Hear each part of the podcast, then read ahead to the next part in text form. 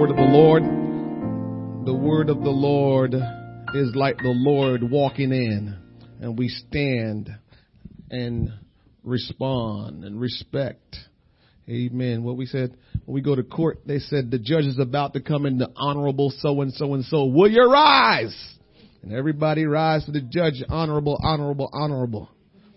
But Jesus cannot be compared with anyone. So shouldn't be a big thing to stand for the Lord. Amen. Turn with me to Matthew chapter 19. Matthew chapter 19. Amen. Matthew chapter 19. Hallelujah. I'm going to pick up in verse 16 and I'm going to read verse 16 through 22 and then skip down to 25 through 26. When you're there, say amen. Amen. amen. Let's start in Matthew chapter 19 verse 16. The scripture says, and behold, one came and said unto him, good master, what good thing shall I do that I may have eternal life? And he said unto him, why callest thou me good? There is none good but one, that is God. But if thou wilt enter into life, keep the commandments. He said unto him, which? As to say, which commandments? Jesus said, thou shalt do no murder. Thou shalt not commit adultery. Thou shalt not steal. Thou shalt not bear false witness. Honor thy father and mother. And thou shalt love thy neighbor as thyself. The young man said unto him, all these things have I kept from my youth up. What lack I? Man, this dude was pretty good. Jesus said unto him, if thou wilt be perfect, go and sell that thou hast and give to the poor and thou shalt have treasure in heaven and come and follow me. When, when the, when the scripture says if thou will be perfect, it's not talking about what we understand as being perfect because none of us in here will ever be perfect. But it's saying if you want to be complete in Christ, that's what it's saying. If you want to be whole in Christ, then sell all your goods, give to the poor, and come and follow me. 22 says, but when the young man heard that saying, he went away sorrowful. Somebody say sorrowful. For he had great possessions. Jump down to 25. When his disciples heard it, they were exceeding amazed, exceedingly amazed, saying, who then can be saved? 26. But Jesus beheld them and said unto them, with men this is impossible, but with God all things are possible. First moment today, I want to preach to you on this topic. The impossible is possible. The impossible is possible. With man, these things are impossible. Me and you, there's some things that's just impossible to us. But that's us. And the good news is we've got God. But he can make everything that's impossible. You may be seated. The young man had lived an upright life, an honorable and religious life, but he felt that there was something lacking yet. There was a void in his heart, a yearning which he could not satisfy. Can I just pause and tell you this? Religion cannot satisfy you.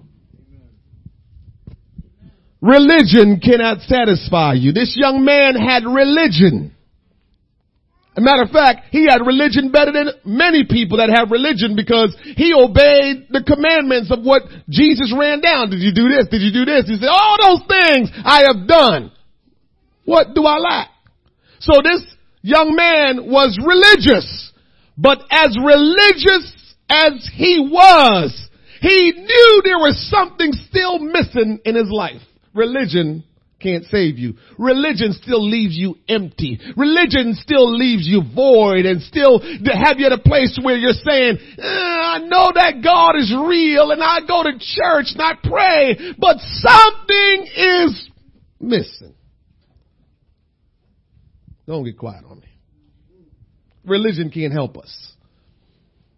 Religion just gets us to be people with good behavior. Mm-hmm. Mm-hmm. Good master, he said. What good thing shall I do that I may have eternal life? That was the question. I believe that we all need to ask that question to Jesus. Good master, what good thing must I do to inherit eternal life? He thought apparently that eternal life might be earned by some noble deed. Tony, when we become good people, and that's what we rest our religion and our beliefs on, just being good people. We're gonna always think, if I could just do a little bit more good, then I'm gonna be alright. If I can just be a little bit better, then I can be alright. But the truth is, it doesn't matter how good you are, how much better you can do, if it's religion, it won't help you. Won't help you somehow in all his religious rituals. There's many people today that are living a religious, ritualistic life. We're just doing things when I say religious, it means that we're living the do's and the don'ts. We, we, we, we carry ourselves to say, well, I better not do that. Well, and we, we grade ourselves without even saying it, but that's how we carry ourselves. We grade ourselves like, okay, I did my good today. I went to church today, so I did one of my religious rituals. And so Without even understanding or thinking, we just continue to pile on the religious rituals. And we allow these things now to become the, the, the, the, things that govern our life to say, hey, I'm saved. Hey, I'm living for God. But, but this guy was a good dude.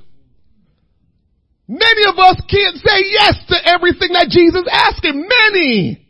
So he was outdoing us religiously. So here, the Lord Jesus is trying to help this guy, this really nice guy. He's a nice guy. The Lord was trying to help this guy get eternal life. So he asked him, has he kept the commandments? Now Jesus didn't ask him, have you kept the commandments? Because Jesus didn't know. Remember, Jesus Christ is Almighty God in flesh. And so when he said, have you kept the commandments, he knew whether or not the dude kept the commandments or not. So he was asking him why. He was asking him, did he keep the commandments just so the young man could examine his heart for deficiencies. Doesn't matter who we are. Every day we supposed to examine our heart for deficiency. Because we know we're not like Jesus. We're not perfect. We got issues. And no matter how things look to be in our life, there is always deficiencies. And if we ignore them, then we will continue like this young man living a religious life, but never really living a godly life. And so the Lord was trying to help him. And so the Lord said to him, have you kept the commandments? Not because the Lord didn't know if he kept them or not, but so he can begin to start. The young man can start to examine his life to say, is there something wrong with me? Because you know when you've been doing okay and you feel like you've been doing okay and somebody say, have you done this children? You know all about it. Have you done so? And you know you've done it. Now you're wondering, did I? Because you knew you did everything you were supposed to do, but if someone is asking you, did you? Now it makes you say, oh, maybe I need to rethink this. Did I do it? So Jesus only asked them that question so he would begin to examine his life. So he asked them that so he can get on the track of start saying, well, let me look at myself and get out of the behavior of religion. That's why he asked him that. He didn't want him to be religious. Because religion can't save you. You don't get to heaven through religion. You get to heaven by what the word says.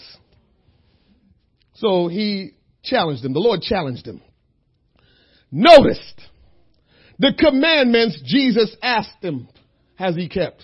Now we all know there's 10 commandments, right? 10 commandments.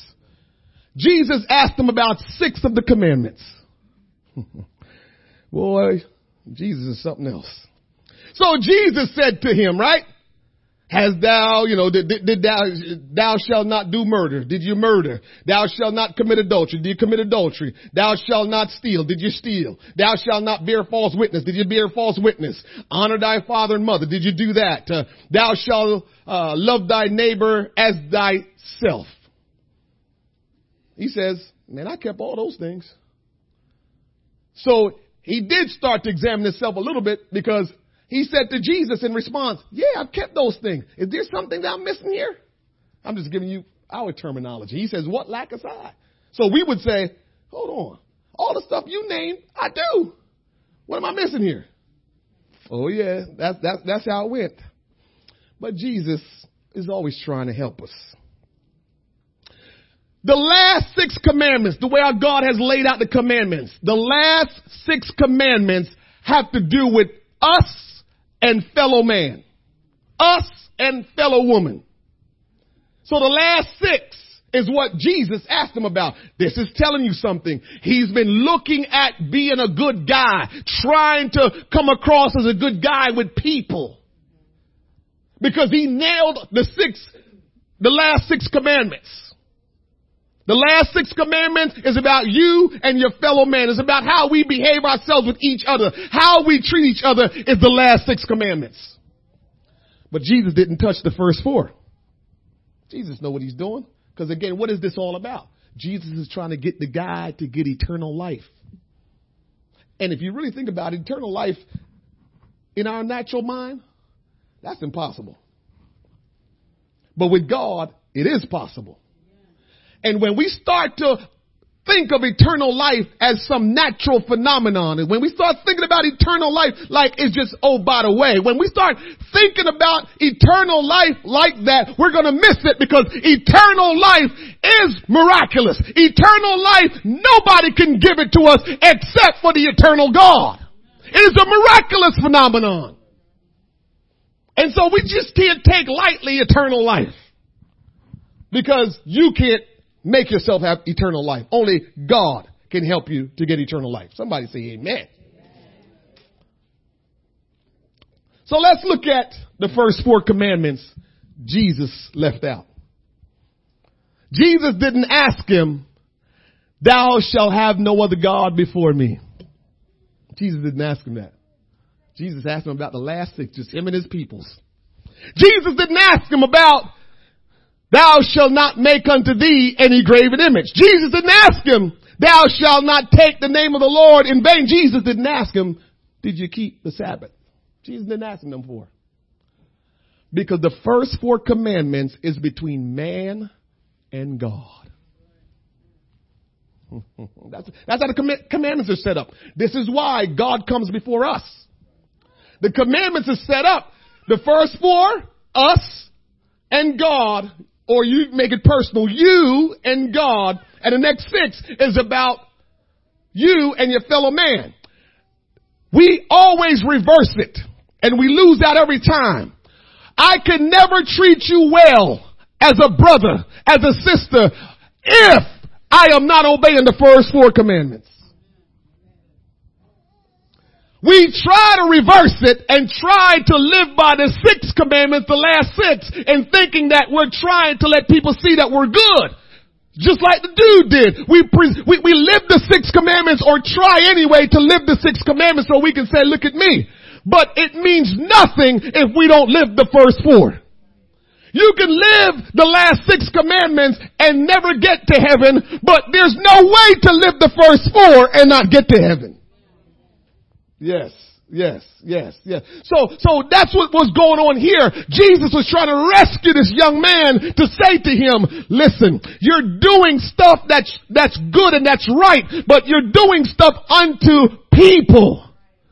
You're forgetting about me when you do what God tell you to do, what we said last year, last week or week before, partial obedience is disobedience. Partial obedience is disobedience. So me keeping the last six commandments and not keeping the four, God is still not impressed. If he gave ten, he wanted the ten to be kept. Not, not some of them and leave out the others. And so he was trying to get this young man to obey all the commandments, not the six that he chose. And so the Lord didn't ask him those, but we know what those are. And those are the commandments that gets us right so we can be right with each other. You want to know, it's just so easy. It's, it's, it's elementary. It's so easy. Every issue in our life that we don't handle right have to do with we're not in right relationship with God. When we come in right relationship with God, if I tell you off right now because I'm angry, if I'm in right relationship with God, I'm coming back to you in a little bit and saying, you know what? I was out of control. I was overwhelmed with just madness and I said some wrong things. Uh, brother, will you forgive me please? That's when I'm in right relationship with God. But if I'm not in right relationship with God, I tell you off and keep walking and I walk far from you and I never talk to you and I try to avoid you. God is interested in us keeping the first four commandments because if we do those four, we will do the, le- the next six. But we tend to focus on the next, ooh, he stole. That's how we do, Joe. Man, he stole. He was in that robbery they did the other day. That's big. And we ignoring that we have not served the Lord as the only God. We, have we've made other things gods to us. Mm-hmm. We've taken his name in vain. Yeah, yeah, yeah. We, have done those things and, and, and we, we don't, we don't set aside time for the Lord and time for us to rest and just relax in the Lord. We, we just, we just trying to impress each other. I don't want you catching me in a lie. That, that, that's more important to us than us making God our God. Uh huh. L- look at that. I, I'd rather you not catch me in a lie than really living for God. We're no, we're not really different from this young man.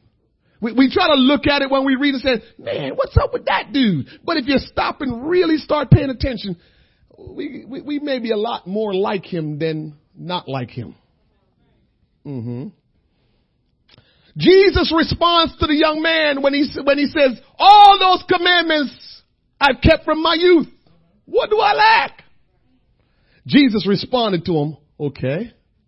I can just see it. Okay, okay. But, if you want to be perfect, if you want to be complete in me, if you want eternal life, me treating you good won't give me eternal life. Me, me, me, me being nice to you don't give me eternal life. Me, me giving to the poor don't give me eternal life. We're supposed to do it, but it don't give me eternal life. This is why uh, we mistake sometimes being good as opposed to being godly. I want to be godly because if I'm godly, I will be good. But hear this, I can be good and not godly. I don't want to be good and not godly because being good and not godly won't get me to heaven. But being godly will make me good and that will get me to heaven. Somebody hear me this morning. It's about being godly. It's not about being good.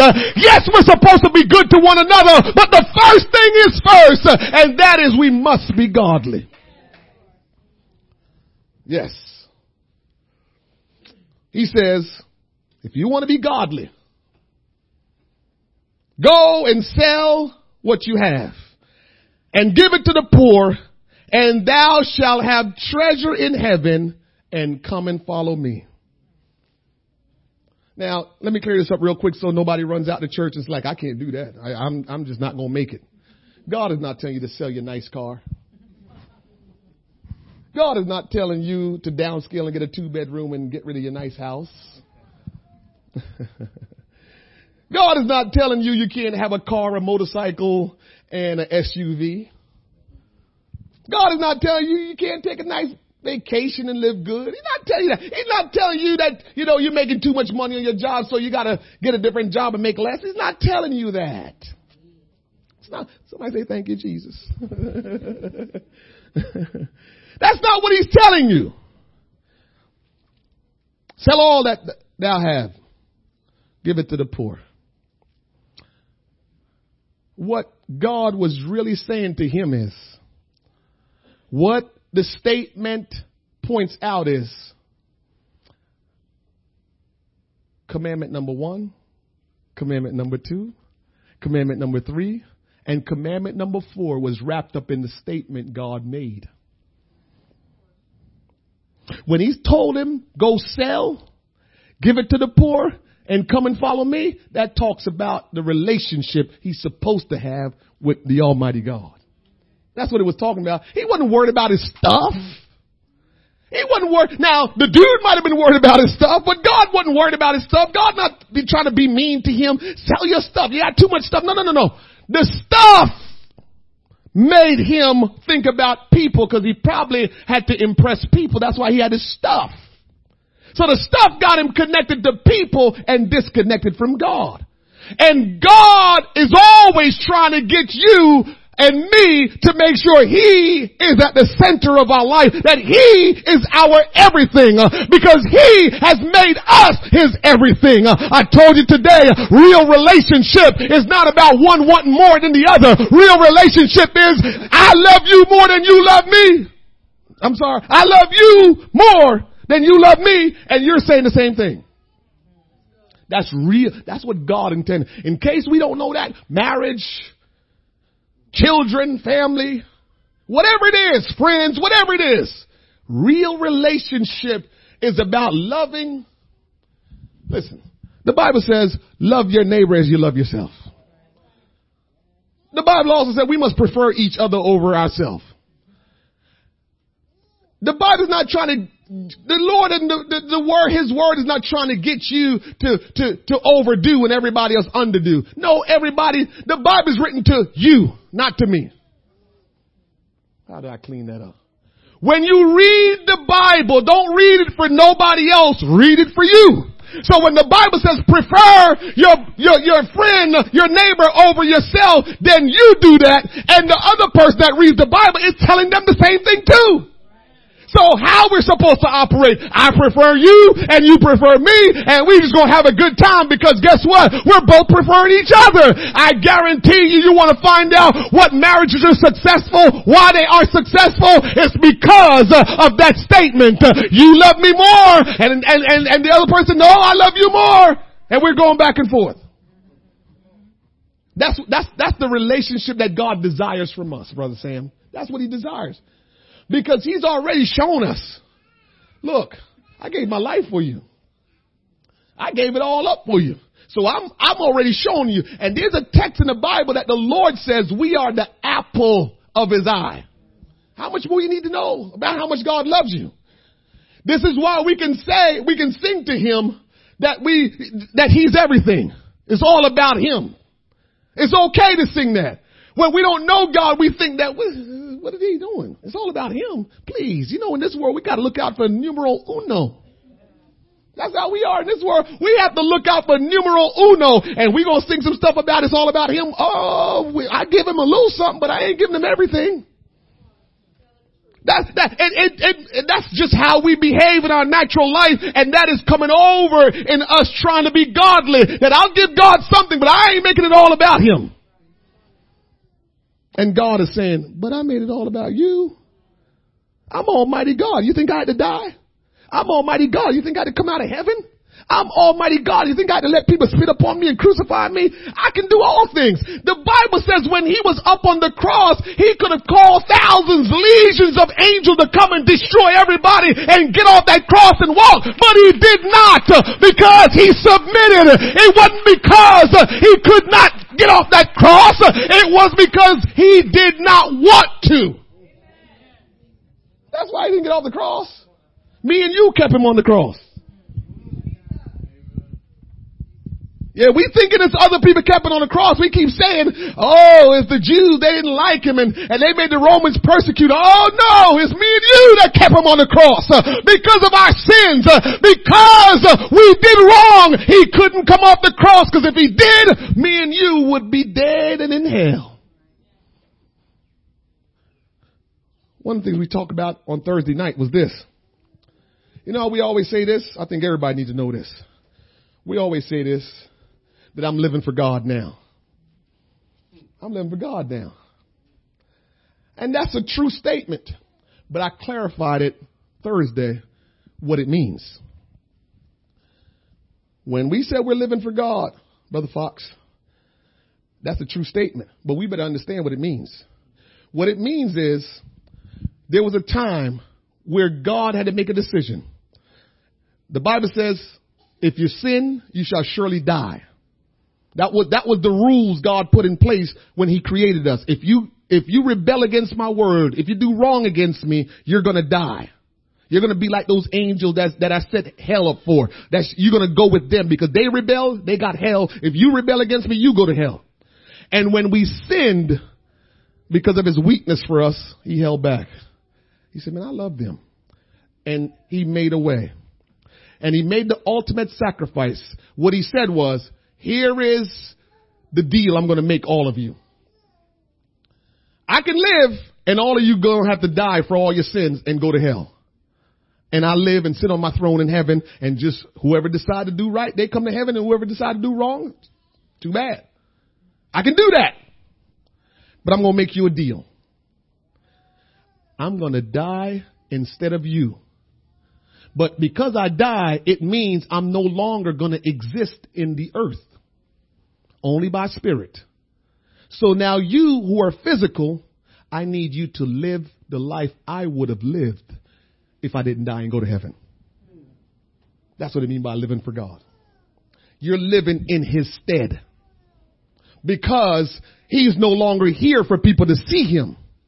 So the only way people will know of him is when his children replicate him, is when his children be the example that he was when he was here. So when we say that we are living for God, that's a true statement, but now you gotta look at your life and says, will Jesus do this. That's where we got that whole, what would Jesus do?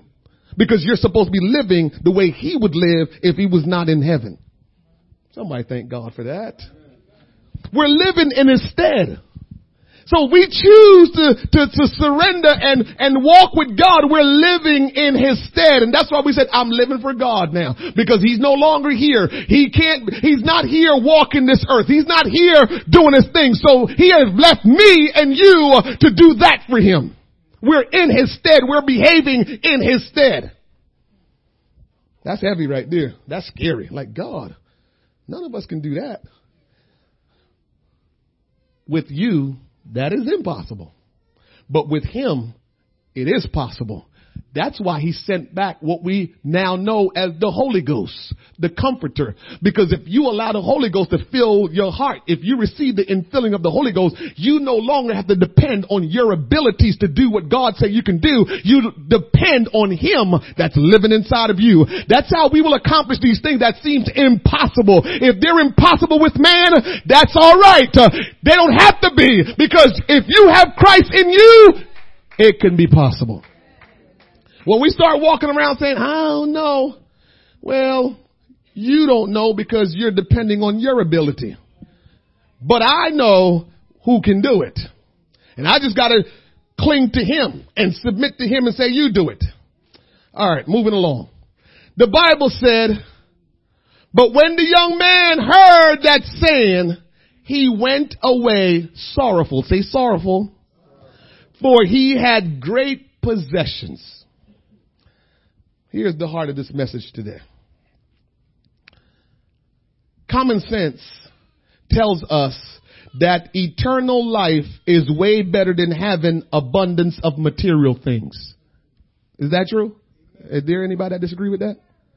That, that, that if you're promised right now, if you're wealthy, wealthy and got stuff and, and somebody come and tell you either you become just average, not poor, average, Because God says, I will supply all of your needs according to my riches and glory. So, so you're not going to be poor.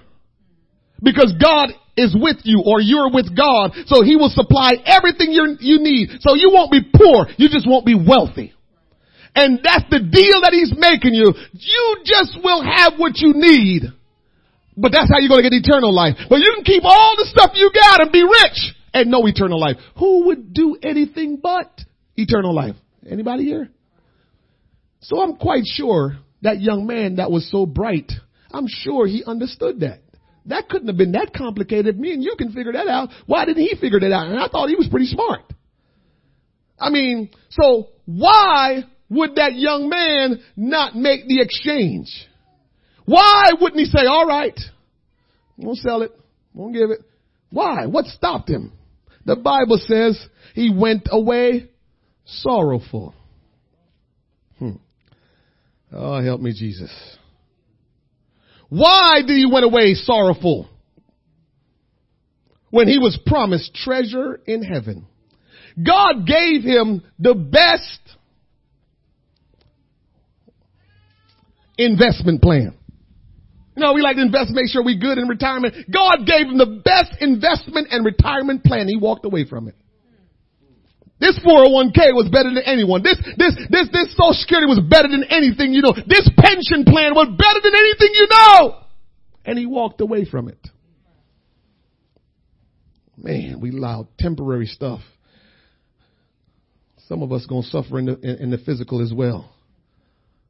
We, we, we, we, we didn't do a good job putting away. We don't know what's going to happen to Social Security. We don't know about all the other stuff that we're going to get our pension plan. We don't know how that's going to all work. And God gave this dude the real deal plan. Say, here you go. You can't miss on this one. I like what God so, said to him. Sell it and give it to the poor and you have treasure in heaven. Listen, you want treasure in heaven? You want treasure in heaven? Give stuff away. Give stuff away. This is why I'm trying my best to try to live that part of the scripture out. Because a lot of time we, we, we look at different things, but we don't live the scripture out the way we need to.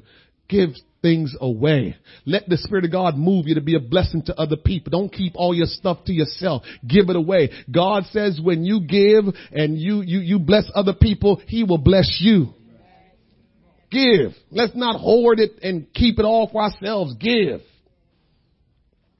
And so he said, you will have treasure in heaven. Best investment plan I've ever heard. There is always a return on our investment when we invest the way God said. Always going to be a return. It's not like this world system where we don't know what's going to happen when we retire. When we invest the way God says, we will experience a return. Hmm. And so God told him what was to do, and he went away sorrowfully. Sorrowfully. So what's he's going to do now? I want you to think about what sorrow really means in the Bible. When you go through the Bible and you study this word sorrow, most of it comes down to this distress, sadness, grief, heaviness, grudgingly. Here is what I believe. I believe the young man was so overcome with sorrow, so overcome with distress and sadness and grief that he couldn't think straight. Because me and you can see the common sense in it, like, why wouldn't he do that? And so I believe just the thought, just the thought of separation from all the stuff that he had gave him so much grief he couldn't think straight. I'm going somewhere. For many of us, just the thought of giving our life to Christ and now probably won't have the same friends no more overwhelms you. For many of us, just the thought, I always do this. And you're telling me if I serve God, I can't do this no more. Just the thought, you haven't even tried. Just the thought is giving you grief. I know what I'm talking about. We have not followed Christ because just the thought of what we have to do to follow Him has paralyzed us. Can I tell you this? Grief, distress, sadness, it's all an emotion. And I gotta tell you, if you go through scripture, you will see a lot of times uh, we have allowed our emotion to block what God is saying uh, and what God is offering. Uh, and I'm telling you today, uh, you can't let your emotion stop you uh, from giving your life to God, uh, from following Him. you can't let the things you are familiar with stop you from following Him. This guy was attached to his stuff. This guy was attached to his life. This guy liked what was going on with him. He had a system going on. He kept all the six commandments of man. He was going good. And now the Lord challenged him. And he now got to stop and think. Whoa, whoa, whoa, whoa, whoa, whoa, whoa, whoa. If I sell my stuff, people gonna know I'm not rich anymore. If I sell my stuff and and follow you, they're going, what they going to think about me? I wear nice clothes. I'm looked upon as a, you know, good dude. I, am righteous. People are going to think something is wrong with me if I do all of that. Ah, I don't know if I can do all that. And that's all that was in his mind why he was overwhelmed by the words of the Lord and he went away sorrowfully because of the thought of what he had to give up. That's where we are today. We have more than we've ever had. There's a lot more going on in our life than has ever gone on. And so we want to fit Jesus in, but I can't give it all up for Jesus. I, I, I know that what God is saying is true, but, but, but, but, uh, I don't know if I can do that. And so the sorrow, the distress, uh, all the things, the sadness uh, that comes over you in thinking that I gotta change up my life from the way I used to live, how I used to live, I gotta change it all up just so I can get it. I don't know. That's what most of us are battling today. It ain't because we don't know Jesus is real. It ain't because we don't know He's the all-powerful God. It ain't because we don't know that heaven is real and hell is real. It's not because of that why we haven't followed the Lord. It's the distress. It's the emotion of what we will go through or what we think we will go through that make us stop short of following Jesus. Here's a scripture in John. Jesus told his disciples, I have to go away, but I'm going to send the comforter. And the scripture says, I think it's, uh, I'm not going to let you go there. I don't want to mess up your time. I think it's John, um, 16 and 6 or something like that. And the scripture says, they was sorrowful. We always get attached to stuff. Now it was good that it was attached to Jesus, but Jesus was telling them, don't you worry. You're going to live your life for me now, and I'm going to send you help, which is my spirit dwelling in your life. So don't you worry. Even though I won't be here, I'm to be here, just not in physical form. And so when he told them that, they said, Whoa, whoa, whoa. Sorrow filled their heart. Distress filled their heart because their money making machine, their good man that do everything for them is getting ready to leave and they was worried about themselves. Every time you look through scripture, when God asks us to give something up, it's always an emotional thing and we let the emotion override or supersede what God is saying. We can't hear Him because of our emotions. We can't hear Him because of our distress and our sadness and we gotta give up. Uh, God is speaking, uh, but we can't hear Him uh, or we won't hear Him. We're not hearing Him. Because once He makes the proposal to us, we start saying, oh, man, I usually, let me tell you something. I'm getting there. Um, flight attendants, get ready for landing. Um, I remember before I started living for God, Sunday mornings I get up, and that's after partying hard Saturday night, right? So I would get up Sunday morning, and I get the newspaper.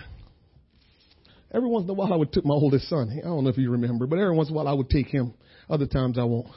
But I would go to um, International House of Pancake, open up my paper, and I would begin to go down the football spreads. Y'all probably don't know what I'm talking about. But I start going down and reading the paper, seeing the spread on the football game. Who's favored, who's not favored, who's getting points, who's not getting points. Because I'm trying to figure out who I'm going to bet on. I'm sipping my coffee, eating my omelet, and just chilling, reading my newspaper. I did that till about 11 o'clock. Then I went home and watched Countdown. You know, I don't know if y'all know, but some of y'all know. And I watched Countdown with Chris Berman and Tom Jackson, all them, and okay, they telling you. Then about 12:30, I called the bookie because I done figured out everything, listened to everything. I called the bookie. I want to put a hundred on this one. I want to do this parlay, and I'm running it down. Hang the phone up. Then I go get my case, case of beer or a 12 pack of Heineken, and then I put that in the fridge, and nobody mess with me. I sit on the couch. I'm checking out all the games. And I do that till about 11 o'clock at night because they didn't even have the Sunday night game yet. I think what happened was, I'm not sure if they had the Sunday night game yet, but I just know that after all the games, Chris Berman and them came back on and started talking about everything else. And then do all that, and then about 11 o'clock, um, somebody either blow their horn, somebody knock on my door, yep! Get dressed. And Sunday nights is ladies nights. So we go to Philly. We go where we got to go, where the ladies are. And I do my thing. And then Jesus get involved. I got to give all of that up. That's what I do on Sundays, God. You talking about church? And when I started going to church, I had morning service and night service. So that's messing up my whole flow. But thank God I didn't allow distress, Tony. I didn't allow sorrow to get in my heart so badly that I started thinking, man, I can't mess up this routine. I'll go to church sometime, but I can't live for God because this is what I do. I'm glad I didn't do that. Then I used to work three jobs on top of all of that. And I had to give up some jobs. Jesus was just working me over, but he didn't force me. He just presented stuff. I remember when we was going into Y2K, I had three jobs.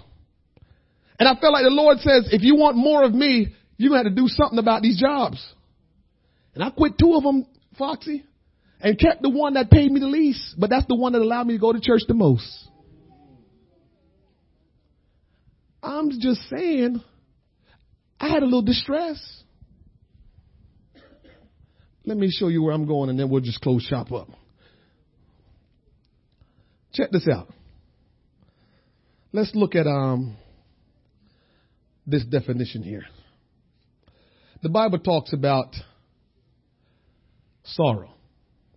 Listen to 2 Corinthians 7 and 10. I didn't give you all that scripture this morning. Sorry, that just the Lord just dropped that one on me. But 2 Corinthians chapter 7 verse 10. Look at this. Godly sorrow moves us to repent of our sins, which will eventually produce joy in our life. Godly sorrow. Listen to this. But worldly sorrow, on the other hand, which is what the young man experienced, does not take us beyond remorse. It only causes us to have deep regrets, but never change. So here's what I'm telling you. There's godly sorrow and there's worldly sorrow. There's godly distress and there's worldly distress. There's godly sadness and worldly sadness. God gave us these emotions for His purpose. And we have allowed the purpose of the world to creep in. So now what we're doing is we're allowing worldly sorrows, worldly distress, which we know only cause us to have remorse, but we never stop going in that direction. That's what this young man did. When he had the worldly sorrow, he, he man, but I just got to still go my way. But when you have godly sorrow, I guess is what I had would made me stop doing all that I stopped did and said, oh man, I don't want to, I don't want to not please God. I don't want to not please God. I got to get my life right. And so that became the, the godly sorrow. That's the godly sorrow that made me say, I need to, I need to do right by God. I, I want to watch football. I want to go to ladies night, but, but, but I gotta, I gotta do right by God. I, I remember, I remember one of my, um, when God was working on my heart real hard. You might have heard the story before, but just hear it one more time. I remember we used to go to Virginia Beach every year around Labor Day and, and God was working me hard. He was just, I don't know, he just, just working on me. I still gotta say yes to him, but I was, he was working me hard. And man, you know, we used to have a whole bunch of cars line up on West State Street, about 10 cars. Everybody got their nice car and we would drive from there all the way to Virginia Beach. I remember the first time I met Nicole on the phone. I said to her, you want to come to Virginia Beach with me? I remember. I was talking to her on the phone. I never saw her or nothing. Let me give you some of y'all that story. So this is how I met Nicole, right? I was working at the job I'm working today in 1996. I think the first year I was working on it. And because I wasn't really living for God, I started, I started going to church in 1996. Didn't get saved, but I got saved, um, that next year, 1997. So, but I was going to church 1996. And so I remember I was at my job, right? And I answered the phone. We work for the surcharge billing office. Answered the phone and my wife was on the other end, didn't know her or anything.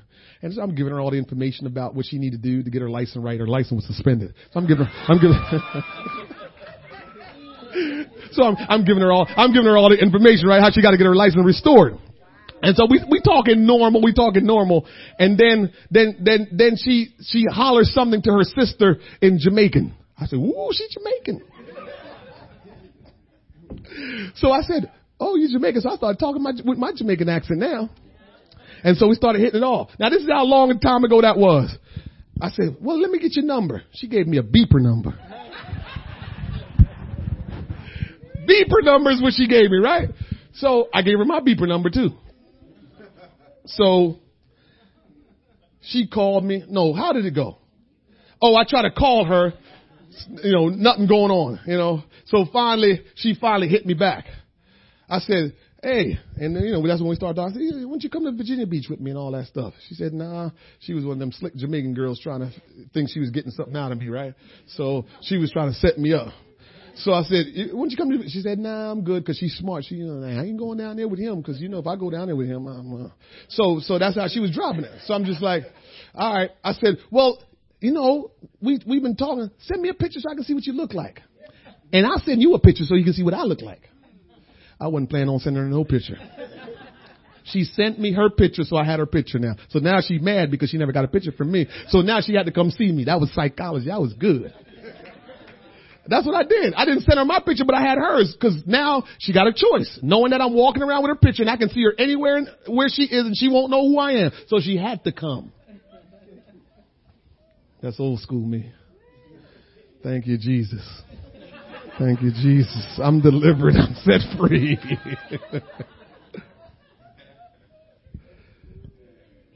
those, those are the things. That's why I can, I can relate to any one of you in here. If you wasn't born in Jesus, I can relate to you. Cause you probably got some similar stories like I do somewhere. Don't act like you was all good. All, all of us got some stories. But we trying to do the right thing this morning. That's why we in church. Mm-hmm. Amen. I, I hear over there, Sister Henry. She, she like, just, just, I'm glad I don't want to think about my past. Just leave it where it is. I hear you, Sister Henry. Every once in a while I talk about mine so I can see what God did for me and how God brought me through. Cause I was just, just on my way to you know what. And God snatched me. I allowed godly sorrow to work in my life and not worldly sorrow. Worldly sorrow don't help us. What am I trying to tell you today? Don't let worldly sorrow get in, into your heart because worldly sorrow don't let anything change in you. Worldly sorrow keep you where you are. You can acknowledge that Jesus is Lord. You can acknowledge that there's a heaven. You can acknowledge all these things, but worldly sorrow make you stay right where you are. This is the challenge that we have today that people know that God is real. People know that there's going to be a rapture one day. People know that God is coming back one day. We know all of that, but just somehow we can't get out of where we are and we're wondering why. It's because of worldly sorrow. It's not godly sorrow. We gotta begin to let godly sorrow stir us because that's when we change. And so the wheels are touching. The circumstances of life prevent us from saving ourselves. We can't save ourselves. Tell your neighbor you can't save yourself. I love how we like to say, I'm going to go to church. I'm just trying to get it together. Let's see if you ever get it together. You ain't never going to get it together. This, this is why you got to go to church because God is going to get it together for you. With you, it is impossible, but with God, it is possible. This is why we're talking about this morning. The impossible is possible, but only with God. Yes. And so we're caught up in the circumstances of life. Rich people, they, they, they have their wealth and that just keeps them back. I went to, okay, I tell you all everything. I went to Banana, I went, I went to Banana Republic, um, yesterday my son gave me some um some coupons. They had 50% off. That's the only time I'm going there. Cause that's not even my store. But if I'm going to spend a little bit of change, I got to get 50% off. So I went there. And I was just watching the rich people. Can I let you in a secret? So when rich people, check this out if you want to see. When rich people go shopping, they do everything like they own and control everything. When me and you go shopping, we just try to buy our stuff and get out the way. And I'm standing in line like waiting and I just watch the rich people. Hold on. They, they take like 15, 20 minutes to check out because they just trying to control everything. I watch, I watch the lady and I want, uh, they, well, take that off my card and they just going through all kind of stuff. I'm like, don't we just pick stuff up in here? Cause you already know what you were doing when you were just going through the store, right? So by the time you get to the register, you know what you're doing, right? That's not how rich people work. That's just me and you because we're not rich. We don't understand that. Rich people get into the line and they can't help themselves. They are always trying to be in control. That's rich people. They don't, they don't think like me and you think. They, everything they do is almost like, I'm to let you know I'm in total control of the situation. You may you the cash register. You, you work on the register, but I am Mr. So-and-so or Mrs. So-and-so. This is how I roll. I watched it yesterday. I'm like, man, I'm always watching stuff. I'm like, man, God, this is crazy. And so rich people, Yes, the Bible says hard for a rich man to get to heaven. Because you have control of everything because you got resource. So it's hard for you. Poor people. We allow the cares and anxiety and oppression to cause us to not serve God. And then you have those of us that are, I guess you can call us middle class, that various distractions fascinate, fascinations and delusions have us captive. So everybody got their thing. You know, we like to point out a rich people thing, but everybody got their thing. So if you're rich, your, your money make you just a little, just, I'm in control. Nobody tell me what to do. If you're poor, you let distress and, and, and all this stuff bother you. And if you're middle class, you let delusion get into your way. Fascination with stuff. Distraction. We all got our vices. And the question is, will you allow the vices of worldly sorrow to control your life or will you let godly sorrow? God allow us this to have this emotion, not for us to stay in, in, in distress, but for us to realize that we need Him. And this is why we have this sorrow that worketh in us is so we can realize we need God. And when we realize it, we will repent of our sins and call on the name of Jesus and say, God, I realize I need you and I don't want to stay in this situation. I want eternal life. Anybody want eternal life today? Anybody want eternal life today? Jesus Christ says if you want eternal life, uh, forget about, don't let anything come before me and now I want you to follow me. We can't be attached to emotions. Not, I'm not, I'm not even talking so much about the material things today because that's obvious. What I'm talking about today is your emotion have held you captive from being liberated in the power of God, from having a way to have a relationship with Him and from your eternal destiny, which is heaven.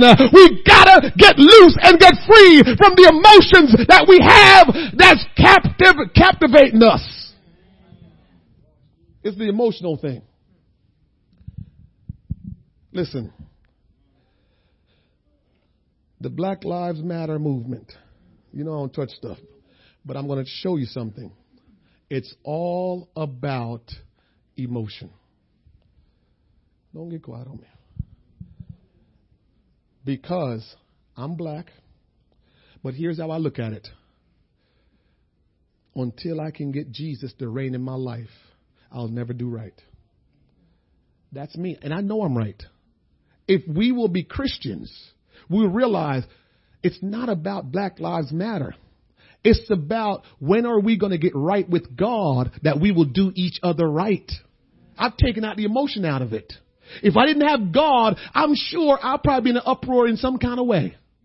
But I've got God. And so I can't let worldly sorrow to get in my life and now I can't hear what's right. I just gotta make my point. When, when we have these emotional things that has overtaken us, we don't hear truth. We don't hear what's right. It's only the emotion that's ruling our life. And that's the word God want me to help you with today is get out of the emotional state uh, that's controlling you, uh, that's ruling you. Uh, because when you get emotion, it don't turn you towards God. It gets you to go in the wrong direction. And Many of us are tied up uh, in emotion. Uh, many of us are tied up uh, in all these different feelings that we have and it's killing us.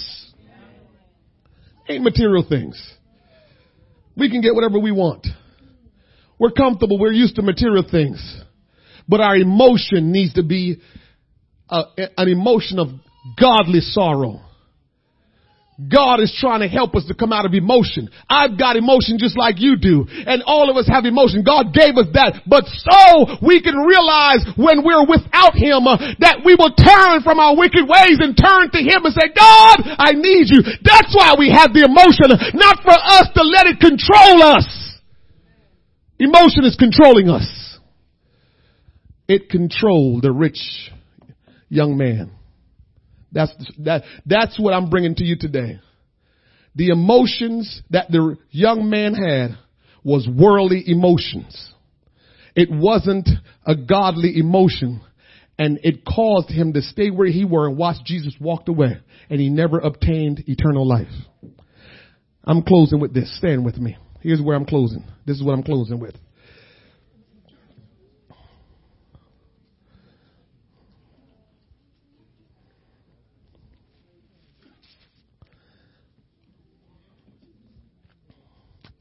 We cannot earn eternal life. Anybody know that? You can't earn eternal life. We must follow Jesus to receive eternal life. I'm gonna say it again because I think y'all ready to go before I was, you know. We cannot earn eternal life. Coming to church every Sunday, Bible study every Thursday, prayer meeting every Saturday, that don't earn you eternal life following Jesus is how you get eternal life. When you follow Jesus, you can't follow yourself at the same time. Does that make sense? I can't, I can't follow Jesus and follow myself. Either I follow him or I follow myself. I can't do both. Following Jesus, it's clear. Did we, did we not read it this morning where it says, if you want eternal life, sell your possession, give the money to the poor, and follow me. Didn't we read that? And it says, if you follow me, you'll receive eternal life. That's what we read. So it should be clear to everybody in this room this morning that the only way to get to heaven is follow Jesus, not do religious rituals. Now, will following Jesus make you come to church? Yes. Will following Jesus make you pray? Yes. Will following Jesus make you read your Bible? Yes. But you can do all of those things and not be following Jesus. So you now gotta say, am I following Jesus? If I want eternal life, am I following Jesus? Because that's the way, that's the only way to get eternal life. Matthew chapter 26. This is the last scripture. Verse 38. I want to show you the example Jesus has given us about godly sorrow. Here's the example. Matthew chapter 26 He's always our example and we need to always go to him and says, well, how do I handle this, God?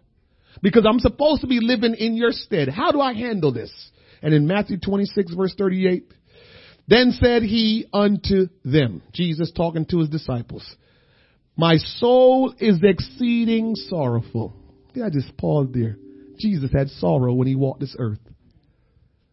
He had sorrow when he worked. So sorrow is not there to destroy you.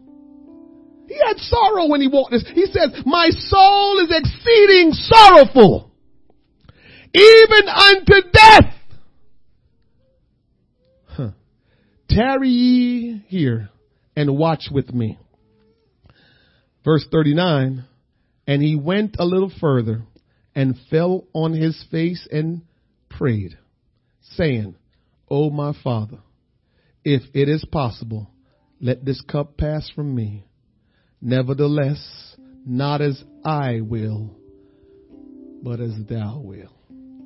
That's the example he has given us of how you deal with sorrow. So when you're going through, when your emotions kick in, when, when, when, when you feel bound by the things that you touch and see and feel, when you feel bound by those things and don't want to let them go, there's nothing wrong with that feeling. It's not wrong. Jesus was there and man, this stuff is tough. But he can make the impossible possible. And he showed us the example. First thing he says, not my will. Nevertheless, not as I will, but as thou will. What he did was, he said, I need strength. I, I, I need strength, Tony. Because this is rough that I'm going through. I got distress and sadness. I'm grieved. And this is rough that I'm going through. But he prayed to the Father that he will receive strength. The only way you overcome your grief is by calling on the name of the Lord and say, God, I can't seem to get a hold of you. I can't seem to, to just leave those things that I've been used to in my life. I can't seem to do right. God, why am I so attached to my emotions? Why am I so attached to the things that are tangible? And I can't seem to get past them and I can't seem to grow in you. I can't seem to give my life to you. People come to church and they hear, will you give your life to God today? And in their mind they say, yes, I want to give my life. But they don't do it. I remember before I gave my life to God when I came to church, they would ask every Sunday, is there anyone that want to give their life to God? And every Sunday I hear it, I would say, I'm going to do it, I'm going to do it, I'm going to do it, I'm going to do it, I'm going to do it. But I don't know how long, how many Sundays went by before I finally did it. But the bottom line is, what would have happened to me if while I keep telling myself I'm going to do it, but I never did it, something would have happened to me and I died. I wasn't going to heaven. Wasn't going to heaven. So putting off stuff, that's your battle that you're having with your sorrow. You're, you're battling. That's why you put it off. And so now the question is, who's going to win the battle? With you, you'll never win the battle. With God, you will win the battle. And so the way to get past that struggle is today to call on the name of the Lord and say, God, I'm not doing well at this battle. The sorrow of this world has captivated me and I can't seem to break free. Will you help me? And be sincere about it. Today I offer to you, if there's anyone here that has never given their life to the Lord, just like that young man, Jesus said to him, if you will have eternal life, follow me. Follow me. If you're here and you're ready to follow Jesus so you can have eternal life, there's no other way to have eternal life. There is no other remedy. There's no method to have eternal life but to follow Jesus. And if you're here today and you would like to follow Jesus so you can have eternal life, just slip your hand up. You're here today? Amen. We got one that want to follow Jesus. He just slipped his hand up. If there's somebody else that want to follow Jesus, just slip your hand up. We got one more in the back. Amen. We got two that want to follow Jesus. Brother Sylvester, you come on, you come on. I'm going to pray for you both. Two men. Hallelujah. Hallelujah. I want you to point your right hands towards these men. I'm going to pray for them because they want to follow Jesus. They know eternal life come through them following Jesus and not by some remedy, not by some method. Father, in the name of Jesus, touch these young men. They were young men just like that young man we read about today, Lord God. And I pray in the name of Jesus that no weapon right now as I pray, I stand between them and every weapon that will form against them. And I pray, Lord God, that you uphold them and keep them. Oh God, we thank you for two men that said, I want to give my life to God. I want to follow you. And I'm not going to let my emotions get in the way. Today in the name of Jesus, uh, I pray, Lord God, that the power of God will destroy every yoke and bondage and sin. And that God, you will liberate their minds, their heart today, Lord Jesus. Uh, I pray that the power of God will undergird them and uphold them. Uh, I pray in the name of Jesus that your will be done in their life. Father, touch them in a special way. Father, touch them in a mighty way. Oh God, I pray that they will experience the blessings of God, that they will experience the peace of God, that they will continue to experience godly sorrow in the name of Jesus. Thank you for them today, Lord God. Thank you for what you're doing in their life. Thank you for the things that you will use them to accomplish in the kingdom of God. In the name of Jesus. In the name of Jesus. In the name of Jesus. Father, have your way. Father, have your way. I thank you, Lord God, for your goodness and your kindness, your mercy and your love. Touch them, Lord God, in the name of Jesus. Now, Lord, I pray and I ask that you will bless this church, that we will grow in you, that we will follow you, that we will not be bound to our emotions, but we will be a children, oh God, that will follow you, that will surrender to you, that will obey you, Lord Jesus. With us, it is impossible. But with you, God, it is possible. Jesus, we love you. Jesus, we love you. Jesus, we love you. Jesus, we love you. Will somebody just lift their hand and surrender to Jesus? Two more minutes and we will be gone. But will you just thank God today? Will you just pray to Him and tell Him to set you free from your emotions, to set you free from worldly sorrows, to set you free from all the things that have you bound. Jesus, have your way today, Lord God, that none of us will walk out of here the same, that none of us will leave here the same, that none of us, Almighty God, will leave without knowing what we must do. Oh, Jesus, have your way. Hallelujah. Hallelujah. Jesus, you're all we need. Jesus, you're all we need. Have your way, Lord God. Have your way, have your way, have your way.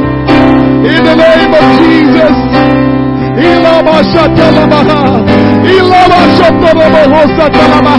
Yes, Lord. Yes, Lord. That's right. Go ahead and worship Him. Go ahead and worship Him. Go ahead and give Him the praise. It's all right. Give Him the praise. It's all right. Give Him the honor. Give Him the glory. He's your God. He's your God. He loves you. And He has told us we're the apple of His eye. He loves us. Jesus, have your way. Nothing is impossible. Nothing is impossible.